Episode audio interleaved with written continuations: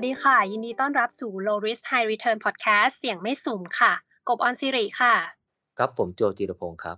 ค่ะ เห็น EP นี้ขึ้นต้นชื่อว่า ความเชื่อที่ไม่เป็นจริงอาจจะแย่กว่าความเสี่ยง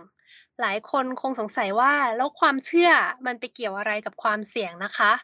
แล้วความเชื่อที่มันไม่เป็นจริงมันคือยังไง ก็มันเป็นความคิดเป็นความเชื่อของเรา คนอื่นจะมารู้ได้ยังไง ถึงรู้แล้วก็ไปเกี่ยวอะไรกับเขาที่จะมาบอกเราว่า เอ้ย ความเชื่อของเราเราคงเชื่อผิดผิดมั้ง ก่อนจะไปถึงตรงนั้นนะคะ ก็เลยต้องขออนุญาตตีกรอบคำว่าความเชื่อที่จะพูดถึงใน EP นี้ก่อนเลยค่ะว่า เราหมายถึงความเชื่อทางธุรกิจค่ะ เป็นความเชื่อที่เกี่ยวกับการวางแผนกลยุทธ์ หรือวางแผนการทำงานนะคะ เราไม่ได้หมายถึงความเชื่อในความหมายของที่คนทั่วๆไปเข้าใจกัน ไม่ได้หมายถึงความเชื่อทางลัทธิศาสนาลัทธิพิธี ความเชื่อในสิ่งศักดิ์สิทธิ์ความเชื่อในตำนานเรื่องเล่าความเชื่อทางการเมือง หรือความเชื่ออื่นๆ แล้วก็จะไม่กล่าวไปถึงวาทกรรมที่บอกว่าไม่เชื่ออย่ารบหลู่ด้วยค่ะ ครับก็ในวิธีการจัดการเชิงกลยุทธ์นะครับผมความเข้าใจของเราเนี่ยจะเป็นการศึกษาสภาพแวดล้อมทางธุรกิจนะหรือว่าเป็น Business Environment นะฮะ บแล้วก็ไปจับสัญญาณที่จะชี้นำธุรกิจในอนาคตจะเป็น Strong Signal Weak Signal อะไรก็แล้วแต่นะครับผม แล้วก็ประเมินภูมิทัศน์ทางธุรกิจนะครับหรือ Business Landscape หรือจะประเมินเป็นฉากทัศน์ Scenario อะไรก็ก็ได้นะครับผมเพื่ออะไรครับเพื่อมาค้นหาโอกาสที่องค์กรสามารถสร้างมูลค่าได้นะครับแล้วก็ ระบุไปถึงภัยคุกคามนะครับที่อาจจะเกิดขึ้นนะไม่ว่ามันจะมาจากการเปลี่ยนแปลงสภาพสิ่งแวดล้อมที่องค์กรคุ้นเคย หรือมาจากทุคู่แข่งทางธุรกิจนะครับผมแล้วก็ไปสู่การระบุจุดอ่อนจุดแข็งทางด้านความสามารถในการแข่งขันขององค์กรนะครับผมก็โอ้เมื่อทำอะไรตั้งหลายอย่างเยอะแยะมากมาย เก็บข้อมูลศึกษาวิเคราะห์สังเคราะห์ต่างๆ นานาแล้วเนี่ยเราก็นำไปสู่การสร้างกลยุทธ์ นะครับนั่นเป็นภาพใหญ่ของการวางแผนการดำเนินงาน การดำเนินธุรกิจการดำเนินกลยุทธ์นะครับผมในลำดับถัดไปเนี่ยก็จะเป็นการนำกลยุทธ์มาวางแผนการทำงานเพื่อให้กลยุทธ์เหล่านั้นเนี่ยนะประสบความสำเร็จให้ได้ตามเป้าหมาย อันนี้ก็จะเป็นกระบวนการทำงานนะครับที่เรียกว่า Strategic Management อะไรประมาณนี้นะครับผมเราจะเห็นว่าการสร้างกลยุทธ์การวางแผนทางธุรกิจนั้นเนี่ย จะวางอยู่บนภาพนะครับที่ฉายออกไปในอนาคตนะครับ แน่นอนว่าเรื่องของอนาคตเนี่ยไม่มีอะไรแน่นอนนะครับกลยุทธ์หรือแผนธุรกิจนั้นเนี่ยจะวางอยู่บนชุดของความเชื่อทางธุรกิจนะครับผมหรือจะเรียกอีกอย่างหนึ่งอยากให้ดูเป็นฟังดูเป็นวิชาการเนี่ยก็เรียกว่าเป็นสมมุติฐานทางธุรกิจนะที่ระบุถึงสิ่งที่เป็นจริงในปัจจุบัน แล้วก็ ก็คงจะเป็นจริงไปเรื่อยๆนะครับจนถึงอนาคตนะครับผมหรือจะเป็นการคาดการ์ถึงสิ่งที่คาดว่าจะเกิดขึ้นในอนาคต แต่ไม่รู้ละก็รู้ว่ามันเป็นจริงแต่มันจะเกิดในอนาคตนะพอใช้คำว่าสมมุติฐานนะครับหรือ Assumption เนี่ยก็จะทำให้รู้สึกถึงความเป็นวิทยาศาสตร์มากกว่านะครับใช้คำว่าความเชื่อนะครับเอ่อแต่ทั้ง2คำเนี่ย มันมีคุณลักษณะเหมือนกันนะครับผม คือเป็นเรื่องที่เราเชื่อก่อนเป็นพื้นฐานว่าเป็นจริงเป็นเช่นนั้นนะครับผม แล้วจึงนำไปประกอบการวางแผนการทำงานหรือวางกลยุทธ์ครับ ค่ะ ฟังแล้วอาจจะยังไม่ค่อยเห็นภาพเท่าไหร่นะคะ งั้นกบลองยกตัวอย่างแบบนี้ดูค่ะ มีบริษัทบริษัทหนึ่งค่ะ เขาวางกลยุทธ์ในการออกสินค้าในแคตกอรีใหม่ ที่จับกลุ่มลูกค้าที่มีรายได้สูง อายุไม่เกิน 40 ปีค่ะ เพราะว่าเชื่อว่าใน 3 ปีข้างหน้าเนี่ยกำลังซื้อของคนกลุ่มนี้ค่ะจะเติบโตมากกว่า 20%และพร้อมที่จะยอมจ่ายในราคาที่แพงขึ้น เพื่อแลกกับคุณภาพ แล้วก็อัตลักษณ์ที่โดดเด่นของสินค้าค่ะ ทีนี้ทีมงานที่สร้างแผนกลยุทธ์เนี้ยค่ะ ก็ได้มีการเก็บรวบรวมข้อมูลทำการศึกษาในกลุ่มเป้าหมายโดยละเอียดเลย ศึกษาแนวโน้มการเติบโตของกลุ่มเป้าหมาย อาชีพส่วนใหญ่ที่ลูกค้าเหล่านี้ทำงานการเติบโตของเศรษฐกิจประเทศ รวมถึงรสนิยมส่วนใหญ่ของลูกค้า แล้วก็สินค้าของคู่แข่งขันที่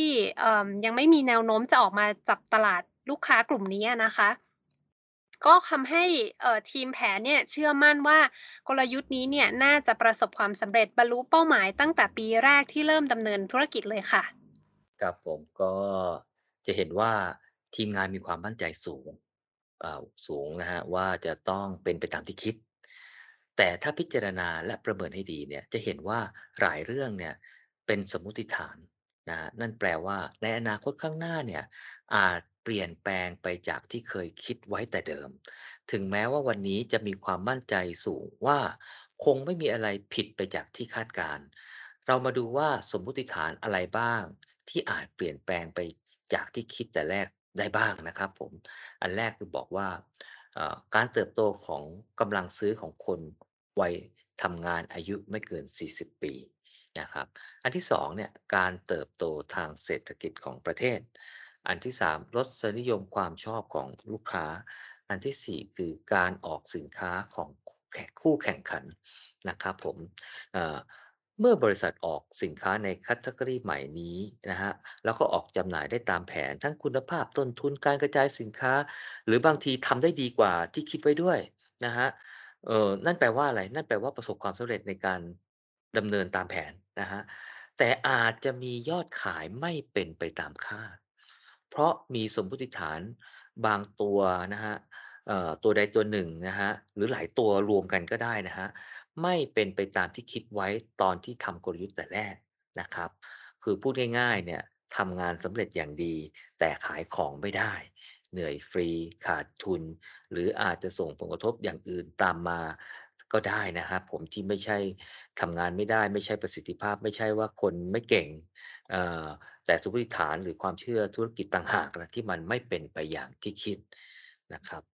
ค่ะแล้วถ้าเป็นอย่างนี้แล้ว เราจะบริหารจัดการเป็นยังไงอะคะหรือจะมองมันเหมือนเป็นความเสี่ยงไหมคะ ต้องหาสาเหตุหาแผนป้องกัน หรือว่าเตรียมแผนบรรเทาผลกระทบอะไรแบบนี้หรือเปล่าคะครับ ก็เรื่องนี้เนี่ยจะมองแบบนั้นก็คงได้มั้ง แต่ถ้าพิจารณาลักษณะของสมมติฐานและผลของมันเนี่ย เมื่อมันไม่ได้เป็นไปอย่างที่เราคิดเนี่ย เราจะเห็นว่ามันกระทบภาพใหญ่ทั้งภาพเลยนะ นั่นแปลว่าไอ้กลยุทธ์ที่สร้างมาเนี่ยอาจจะใช้ไม่ได้เลยนะครับหรืออาจจะยังพอใช้ได้บ้างนะแต่ต้องปรับใหม่ให้สอดคล้องกับสมมติฐานที่เปลี่ยนไป ไม่ใช่ไปหาสาเหตุแล้วป้องกัน พราะสมมติฐานหรือความเชื่อส่วนใหญ่แล้วเนี่ยมักจะเป็นปัจจัยภายนอกที่องค์กรไม่สามารถควบคุม หรือไปปรับปรุงอะไรได้ การไปแก้ไขที่ตัวกลยุทธ์หรือแผนงานเลยเนี่ยเพื่อทำให้บรรลุเป้าหมายองค์กรเนี่ยจะได้ประโยชน์ที่ตรงกว่ามากกว่า ไปแก้ไขเป็นจุดๆ โดยการสร้างแผนป้องกัน หรือบรรเทาผลกระทบเหมือนการบริหารความเสี่ยงทั่วไปนะครับ แนวทางในการบริหารจัดการสมมติฐานหรือความเชื่อทางธุรกิจที่เหมาะสมเนี่ยก็ทีมเราก็น่าก็มีความเห็นประมาณนี้นะครับผม อันแรกเลยเนี่ยก็คือสร้างตัวชี้วัดสถานะของสมมติฐานนั้นนะครับผมหรือเป็น Assumption Status Indicator นะฮะ และกำหนดตัวเลขการเปลี่ยนแปลงว่าเปลี่ยนแปลงถึงจุดไหนแล้วเนี่ย จะมีผลกระทบต่อกลยุทธ์หรือแผนงานของเรานะครับผมเอ่อ2นะครับผมให้จับตามองสมมติฐานนั้นน่ะในช่วงเวลาที่เหมาะสมนะหรือเราเรียกเป็น assumption monitoring นะครับผมถ้าสมมติฐานนั้นไม่น่าจะเปลี่ยนแปลงเร็วนะครับการจับการจับตาตรวจสอบสมมติฐาน ก็อาจจะทำเป็นทุกไตรมาสก็ได้ หรือทุกครึ่งปีก็ได้หรือเป็นหรือทุกปีก็ยังได้นะครับ ถ้าไม่เปลี่ยนแปลงเร็ว แต่ถ้าเปลี่ยนแปลงเร็วเราอาจจะต้อง ตรวจสอบจับตาดูนะที่เร็วกว่านั้นนะครับผมข้อ3เนี่ยครับเมื่อสมมติฐานเปลี่ยนแปลงไปถึงระดับที่กำหนดว่ามีผลต่อกลยุทธ์หรือแผนงานเนี่ยต้องมาพิจารณาเลยนะครับว่าจะแก้ไขหรือเปลี่ยนแปลงกลยุทธ์หรือแผนงานนั้นหรือเปล่านะฮะที่เราเรียกขั้นตอนนี้ว่าเป็น strategy review and revision เลยนะครับผมก็ สังเกตเห็นว่าแนวทางในการบริหารจัดการสมมติฐาน หรือว่าความเชื่อทางธุรกิจนี้ ฟังดูง่ายกว่า แล้วก็สั้นกว่าขั้นตอนในการบริหารจัดการความเสี่ยงทั่ว ๆ ไปนะคะ ง่ายดีแต่ว่ามีความสำคัญมากในยุคที่อะไรๆก็เปลี่ยนแปลงได้เร็ว หรืออะไรๆก็ถูก disrupt ได้ง่าย ๆ เลยค่ะ เพราะว่าเรื่องจริงกับเรื่องที่เราคิดว่าจะจริงเนี่ยอาจจะไม่ใช่เรื่องเดียวกันก็ได้นะคะ ขอบคุณที่ติดตามรับฟังค่ะสำหรับวันนี้ สวัสดีค่ะ สวัสดีครับ